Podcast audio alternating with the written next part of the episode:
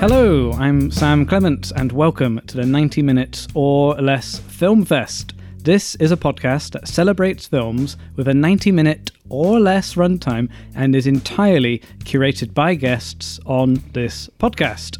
Today, we are joined by Toby King, sales and marketing exec from distributor Picturehouse Entertainment. Hello, Toby. Hi, Sam. Now, Toby, you've worked on some amazing films, many of which I really enjoyed watching God's Own Country, The Wife, etc. None of them are under 90 minutes. One of them was What's going on? The Party. Ah, it came in under 90 minutes because the frame rate changes from 24 to 25 frames a second or something like that. Now, I also know you are a big cinema fan and Mm-hmm. used to work in a cinema, lovely Duke of York's in Brighton. A bit like me, you've worked in a cinema for, you know, 10 or so years. D- Does sort of having access to so many films kind of spoil you when it comes to choosing a movie for your own enjoyment? No, but I do. It's it, it's interesting when you when you talk about like choice and then you apply sort of length of film to that, like Yeah. like the running time. Because now, if I, like if I'm kind of not sure about a movie, and I see that it's over two hours long, I like I really think long and hard if I do want to commit to go and watch it because you know we're all quite busy. There's lots of other films to watch, but no, I don't think I'm spoiled because I because I do kind of think when you watch more movies, you want to watch more movies. I, I think that's why I'm still in this business. To be honest, it's the movies are good and they keep coming. You know. And I guess I guess you've never really had to think about when you you have access to lots of movies. You don't have to think about running time particularly because you want to just see everything. Mm. Yeah. But do you do you mind how long the film is you're about to watch, or are, you, are there I other mean, things? I do, but having you know, and I do like a short movie. But then I think we both watched Schindler's List recently on, on its re-release, and that's three hours and fifteen minutes long. I I had no qualms sitting there. I mean, it's a tough watch, but it's such a great film. You know, you know, I love Lawrence of, of Arabia, long classic epic films. I'm totally fine with. I think length isn't a isn't a structure that you have to adhere to. But I think there is a trend with a lot of movies recently where they just drag and like you know it's you know the length you need to tell the story is the length you need. So it's all about good storytelling, and you know you can do that on a in a shorter runtime or a long runtime, whichever one works works. And when we asked you to come on the podcast and to choose a movie, Hmm. did the under ninety minute mark sort of was that a, a hindrance or a joy to work with? It was kind of good. I kind of had the film in mind straight away, and then I did do a little Google just just to kind of check if there was something else I wanted to talk about. And some great films came up, but no, my my my initial gut choice was still my top choice. I think I did have that thing where you mentioned there's a lot of films that are 95 minutes long, where it's like, ah, that would have been great, but doesn't qualify. So And Toby, what film did you choose for the ninety minutes or less film fest? the 2013 classic Tom Hardy vehicle, Locke. So, looking at the back of the DVD, Tom Hardy, Ruth Wilson, and Olivia Colman star in this thriller from writer and director Steven Knight. Ivan Locke, Hardy, is the head of a successful construction company and is happily married to Katrina, Wilson, with whom he has two sons, Eddie, Tom Holland, and Sean, Bill Milner. However, he must risk it all to do the right thing when he faces the consequences of a past mistake. That's quite an exciting synopsis is, on the back of the DVD there. I should point out now that this is going to be a spoiler filled chat, so if you've not seen Locke, go to your nearest, or DVD rental stores don't exist, but it is available on things like Amazon Prime. Get online, watch the movie, and we'll see you in 85 minutes. So, first up, superb runtime, 85 Yeah. minutes. Beautiful. Great choice. yes. Well, one one thing in in the film, he actually references the runtime. One of the first bits of dialogue is that he says, "I'm an hour and a half away." Because he's driving ah. from one location, which I believe is Birmingham, to London, and he's on the phone to the person in London, and he says, "I'm an hour and a half away if the traffic's good." So ah, we're so we're already kind of we're in a real time kind of situation. He's on his way, and the film ends with him just on the cusp of getting there. Hmm. So yeah, it's it's it's an it's a real time movie, which is always fun. I do like when films sort of play with those elements. You know, like I I think we you know we talked about it um, off podcast around a film like a quiet place mm. where you know you, there are rules in this film, so you can't have any sound. And you know, I kind of like things like that where you've got a film that's you know committed to being in real time, or you can't have anyone talking or making mm. noise, and and how you weave that into the fabric of the story. It's brilliant, and and this film does it in such a clever way. What, what the synopsis doesn't really talk about is the fact that Tom Hardy is playing Ivan Locke. Bit of a misleading synopsis. Yeah, it, it, it, I mean, it is a little bit. it's the plot. Yeah. You know, that is true. There's nothing in that synopsis that isn't true, but it doesn't talk about the structure of the film, which is the whole film is Tom Hardy in a car. That is the film. It's quite All these other thing, characters are never seen on screen. They're off screen, and he's speaking to them on on the phone as he's driving from Birmingham to London in the dead of night. It's interesting that they didn't put that on the DVD. You'd think someone reading the back of the DVD who never seen that film would be like, "Oh, I'm into some sort of exciting drama about a family and a mystery." And a cover-up, and that's all there. Hmm. Yep. But but it's not a conventional movie by a long stretch. and I, that's something that I really resonated with me. I, I enjoyed seeing the story unfold in a quite an ambitious way. I think the restrictions and which make it a little bit more small scale on screen. He's only ever in the car. He's talking to people on the phone. It makes it actually quite exciting. You're like, can he pull it off? Can the filmmaker Steven Knight pull this thing off? Can Tom Hardy? Entertain us for hmm. ninety minutes or less. Yes, he can. Absolutely. Is the answer. Yeah. So yeah, so he- it's him in his car. He's talking on speakerphone to all of these people because he's in the middle of the Europe's largest concrete pour, ah. and he's got some family drama going on at home. His sons want him to watch the football, and they're all phoning him in the dead of night. well, this is these it. So, things. so, yeah, so yeah, the so the character Ivan Locke, he's a foreman on a big building site, and they're going to be building a tall building. I think it's 55 stories high. They're going to do a concrete pour to, for the foundation of the building that morning. It's the biggest concrete pour in Europe outside of nuclear or the military. They go into real detail on this, and it's a big deal. And he's not going to be there because he has to drive to London because he's made a commitment to someone. And we learned that nine months ago he had an affair with a woman, and she is now giving birth to his illegitimate child. So over the course of the night, he calls up his his wife and fesses up to her. At the same time, he's on the phone to his colleague, a chap called Donal, played by Andrew Scott, who's a bit of a you don't call him useless because he comes through, but he's a bit of a liability. He's he's trying to talk him through prepping the building site for this concrete pour.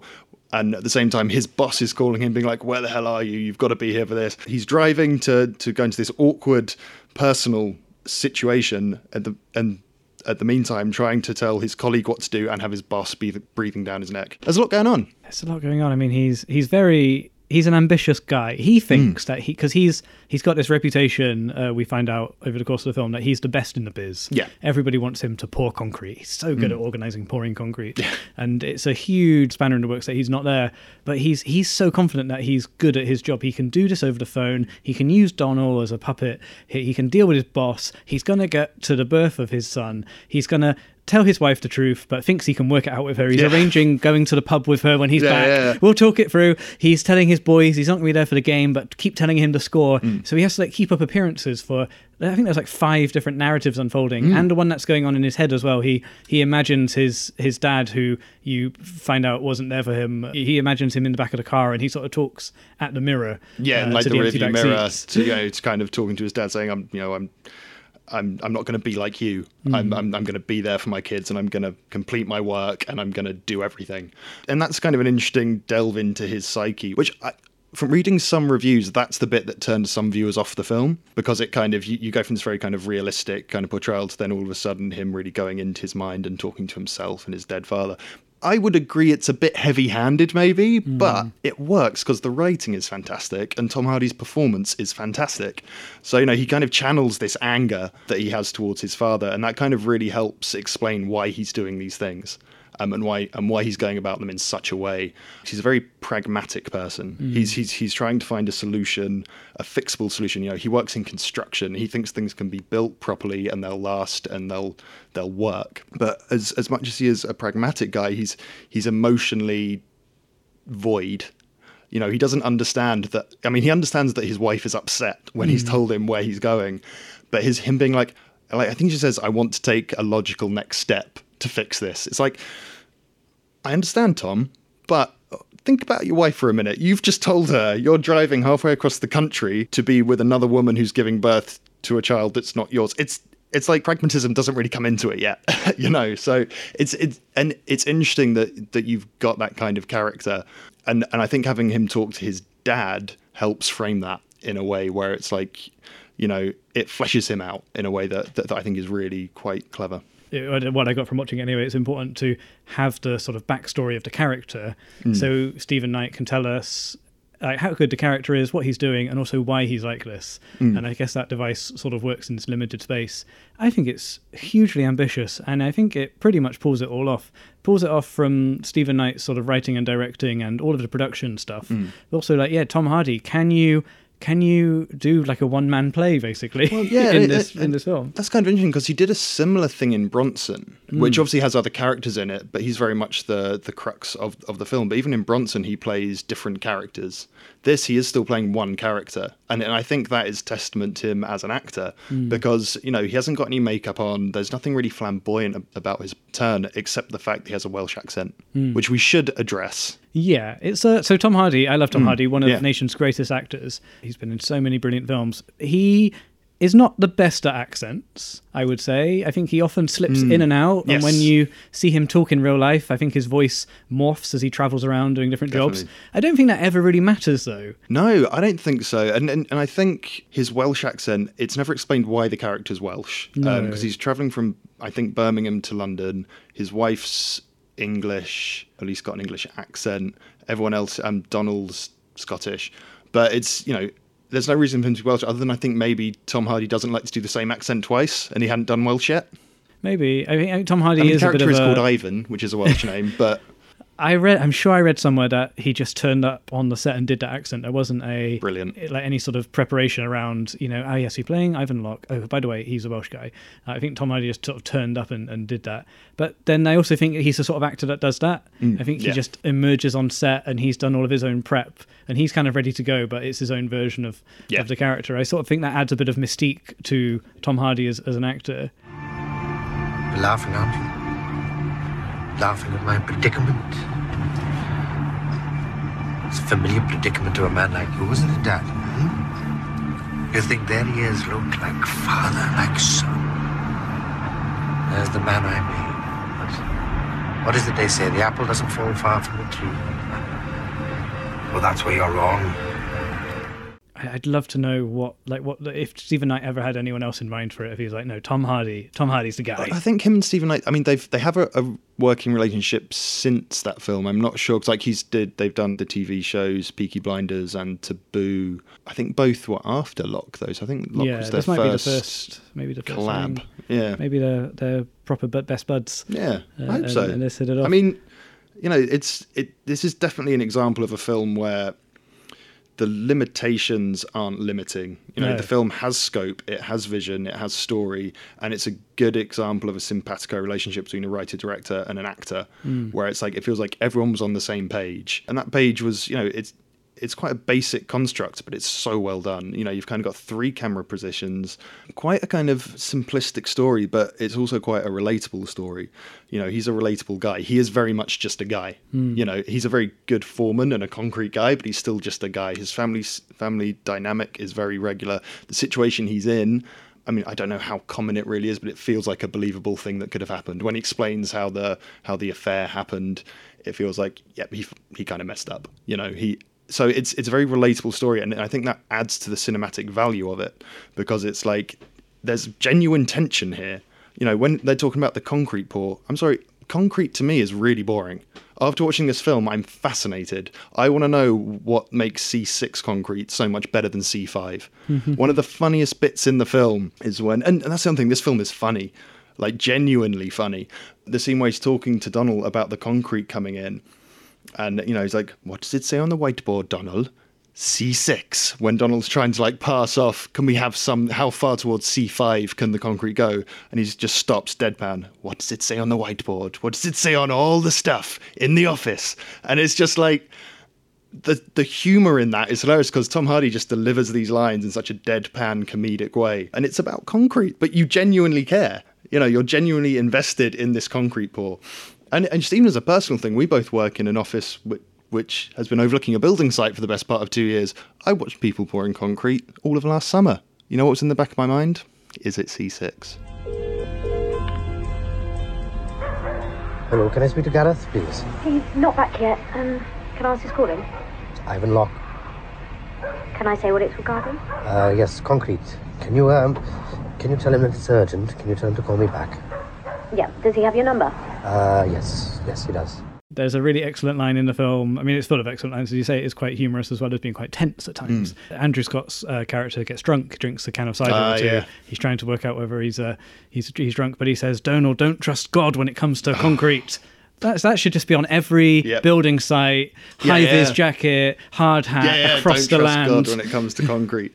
he has an even more like impassioned speech when he's trying to rev Donald up to go and like he has to run to another building site to get to, to get a Polish road gang because all his other people have gone home and he does this really over the top kind of pep talk and I think he says something like because concrete is as delicate as blood.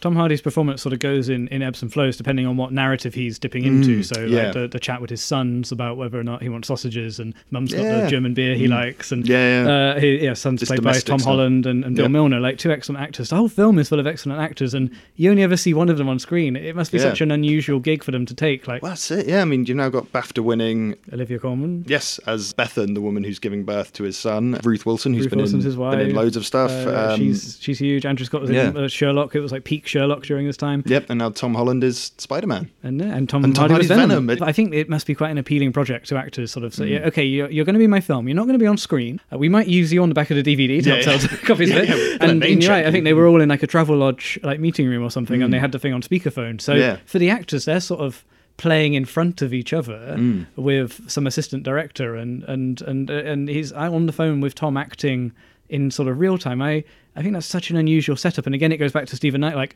can we pull this off? Yeah. Can we entertain people? Can we make those performances on the phone interesting? Yeah. It helps if you cast world class actors. Well, exactly, because uh, everyone on the phone is very believable as well. Yeah. Like, like you're kind of really, you know, I like you can sort of visualize the home environment that his wife and kids are at. You can visualize the hospital bed. You can see the kind of builder's yard kind of hut where Donald pro- probably is. And there's another guy who has to call like a a city official about a stop and go sign, and he's in Oh, a yeah. he's in a Chinese restaurant or an Indian restaurant, Yep. and you can kind of believe it. It's it, it's like you've got this bureaucrat who can authorize a stop and go and he's like i'm in an indian restaurant i can't do this and it's like and, and you can totally kind of imagine that scene so when I was watching this film with producer Louise, we sort of were talking during the film, just like, is he a good guy? Mm. Like he's trying to do the good thing. And like he's trying to do. He's trying to fix all of the problems.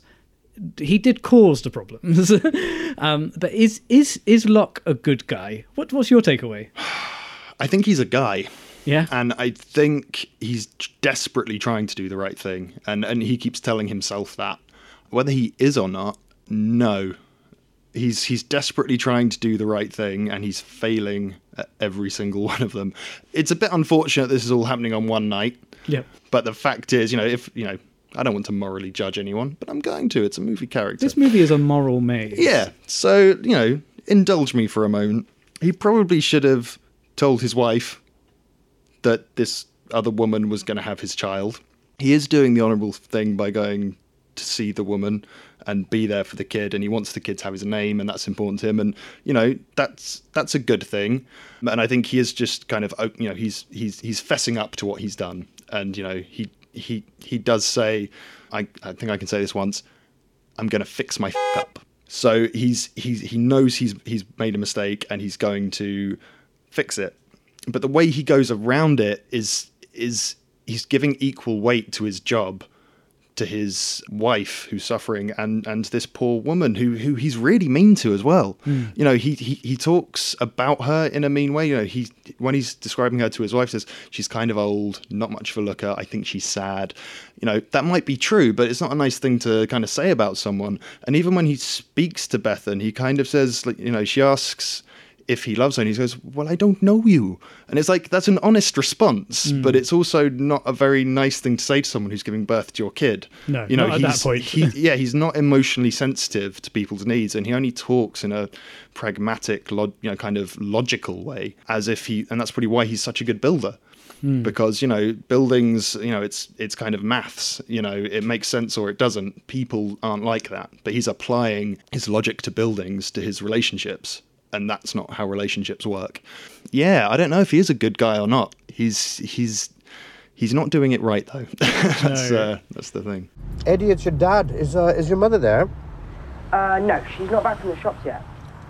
Um, she's getting that German beer that you like for the match. Okay. Uh, listen, I won't be back for that. What? Uh, something's come up. I can't get out of it. I'm wearing the shirt. Uh, Mum's getting sausages. Oh yeah, and guess what? She's wearing the shirt as well. Oh, Dad, it, it's so embarrassing. Um, yeah, what did you say about coming home? I won't be back for the match. I'll uh, I'll have to listen to it on the radio. Dad, you said you'd be back. It's rubbish on the radio. Mum's doing sausages and all. I think cinema, some of the best characters in cinema are those flawed characters, and usually a film takes someone on a journey. This does take Locke Mm. Yeah, on a literally. journey. I don't know if he's really learned a lesson at the end of the journey, but we've learned so much about his situation. That's the joy of this film. Mm. I, I think it's quite interesting to play this character who's so desperate to redeem himself, but has made so many mistakes along the way on Mm, yeah. this, this this road, and, and him sort of trying to control things. I think that's why the film, why it works so much so well as a short film, and why it, it just flies along. It was really fun to watch this film, and it, it zips by Mm. to the point where when it finished, I was a bit disappointed. Yeah, I yeah. sort of wanted a bit more. I wanted like him to go onto a slip road and just carry her out on in a yeah, circle yeah, and kind of continue things because the, the the way the film ends, right? There's no real kind of resolution there. No. you know, I mean, the the kid is born, he hears the voice, and he says, "I'm coming." Yep. You know, so or it was like she says, "Are you?" Or like she asks if he's coming, he says yes. So and he goes off to see the kid. So he's he's made that decision. We assume that the building's all right because the C6 concrete is there. Yep. He won't be there for the poor, but but Donald is there. Donald found Donald's the gang. pumped, yeah. He's not drunk anymore. He ran the cider off, which is quite a funny performance from Andrew Scott. He Yeah, acts yeah. a bit drunk and then he and then he has to act running. Yeah, yeah. like God knows what he was doing in the travel lodge. I mean, I could see it though. I could see it. He sounds absolutely knackered when he phones Locke after he's found the gang. Maybe he did go running around the Maybe. travel lodge. I don't know. I think you're right because at the end we're you know we don't really know what's going to happen here, but but the process of getting there is so exciting, and it's just such a captivating story. And and I think that's that's kind of you know this film for me is a great exercise in the power of cinema, where it's like you know you've got a car, three cameras, one person, hmm. and some dialogue, and you're just kind of locked in. And you know it's and for me it's a proper cinema movie as well. Like I hmm. remember seeing this in the cinema when it came out, and I remember I was at Duke's at Komedia on the front row, which is quite a small room but with a big screen, and it was I was just like, this is amazing. I'm so kind of here. I mean, it works fine at home as well. I watched it recently on my TV. As I was watching it again, I was like, I would gladly watch this on the big screen, and it kind of lends itself to it because it kind of shows what you can do with cinema with the limitations.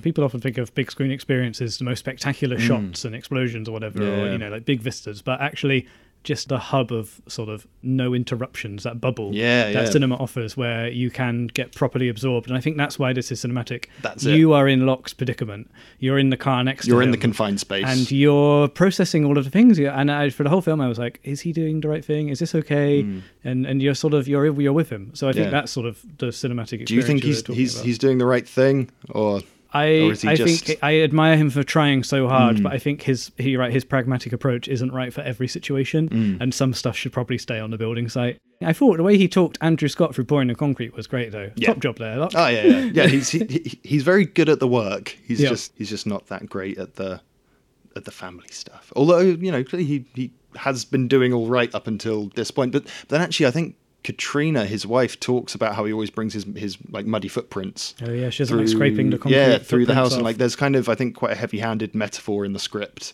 where she says I like I won't have to clean up after your muddy Hmm. footprints anymore or s- something like that.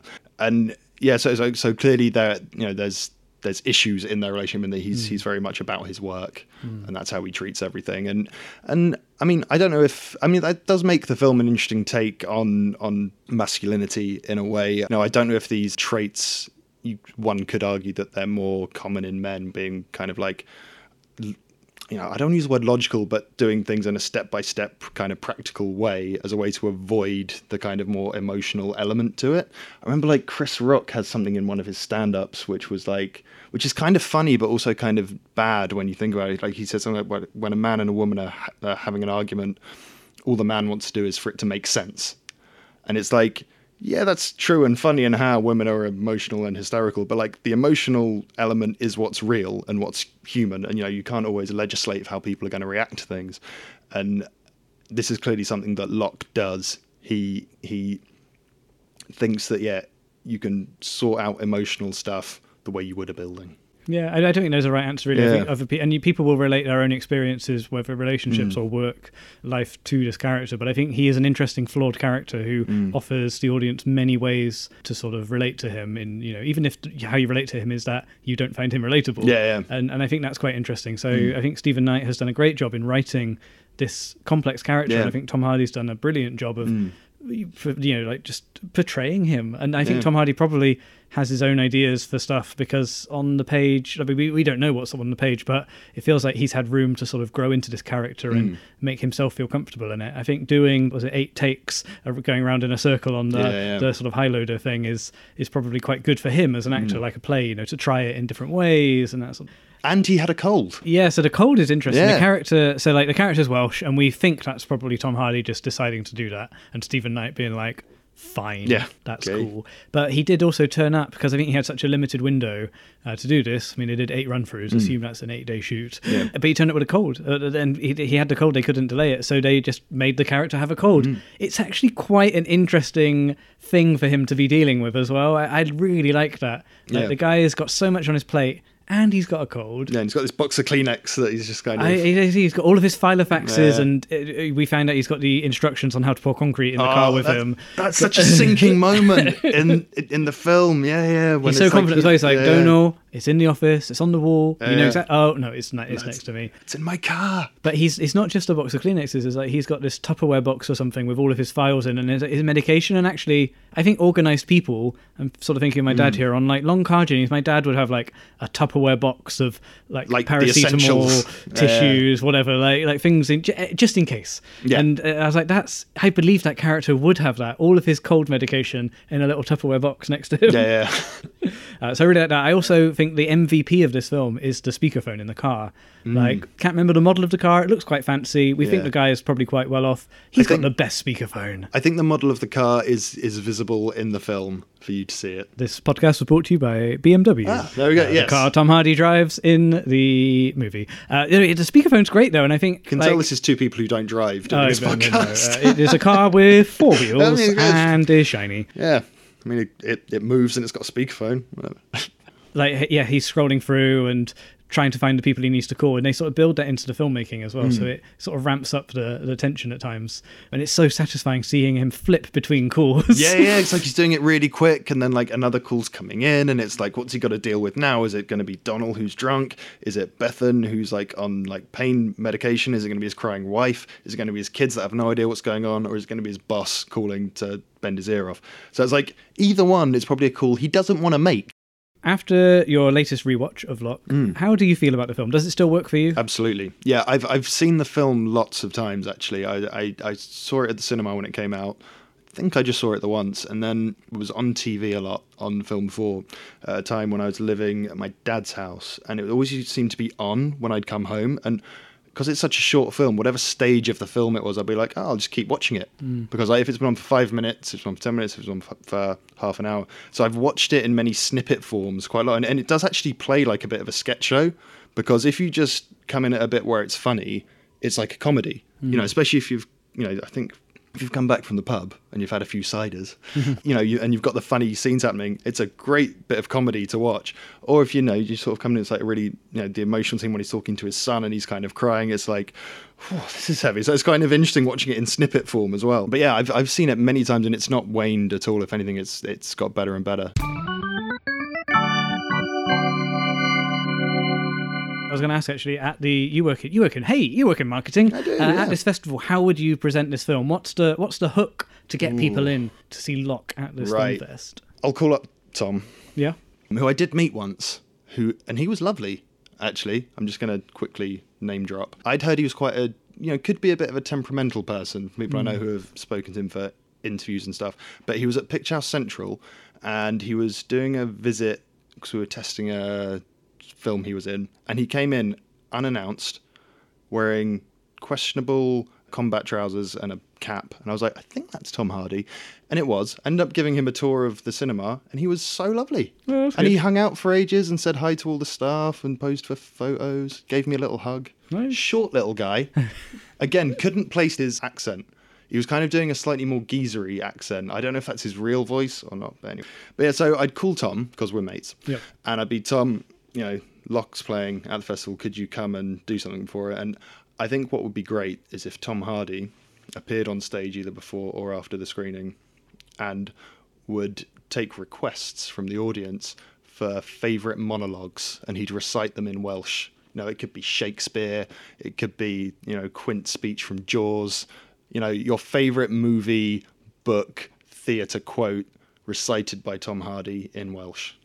Nice. I mean, who? I mean, I think you could sell out the Royal Albert Hall with that. I'd pay. I'd certainly pay for that. I you wouldn't even need the film. No.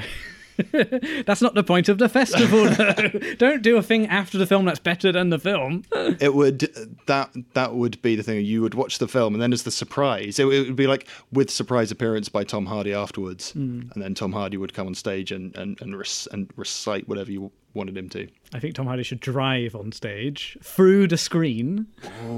So this is the last film of the festival. We decided closing Oh, night. so he breaks Tom s- Hardy driving through the screen, and then he gets out, and then he does your. Uh, Mind blown, because that's, Yeah. that's how the film ends. The film ends with him driving off, yeah. and then it would cut to him driving through the screen. Yep.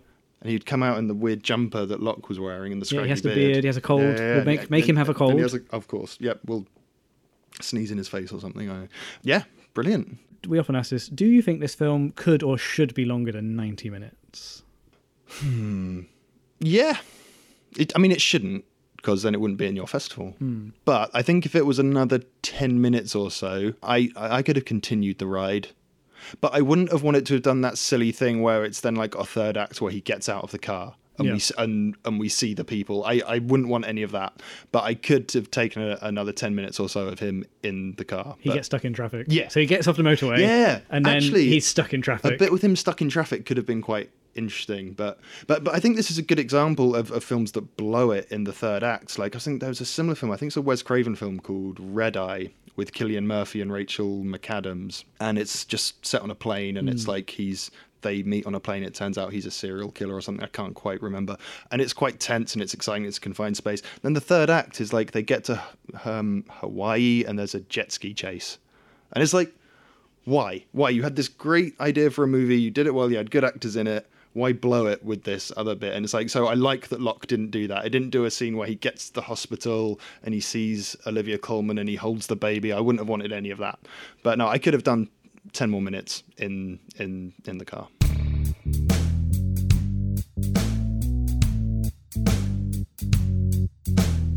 there we have it. Locke is in the 90 minutes Hey. or less film fest. Result. Thank you so much, Toby, for coming Oh, on. Thank you for having me. It's been great to talk about this film. I've I've been wanting to for a long time, so thanks. Where can listeners find more of your stuff on the internet? Oh, I'm on I'm on Twitter, Toby King 101. That's me, probably the best place to, to come at me. You I'm on just Instagram tweet about well. right? I generally, yeah, yeah. I just tweet about. I mean, or Tom Hardy in general. I, I, I do have a bit of a man crush on him, and I'm not ashamed to to you know talk to anyone about it. Really. Thank you, Toby. Thank you, Ivan Locke, for all of the, the fun we had with you. And thank you, listeners, for listening to this uh, episode of the 90 Minutes or Less Film Festival. Please do find us on Apple Podcasts or Spotify or wherever you find your pods. Do give us a rating. It really helps, uh, especially quite a small show. Uh, those ratings really help. Maybe a review. Why not give us a review? If you've got the time and you like what you heard, please rate and review. That would be much appreciated. You can also contact us on at 90min filmfest on Twitter and Instagram. The show was produced by Louise Owen and me, Sam Clements. Our music is by Martin Austwick. The show is edited by Luke Smith, and our artwork is by Sam Gilby. Thank you for listening. We'll be back in a couple of weeks.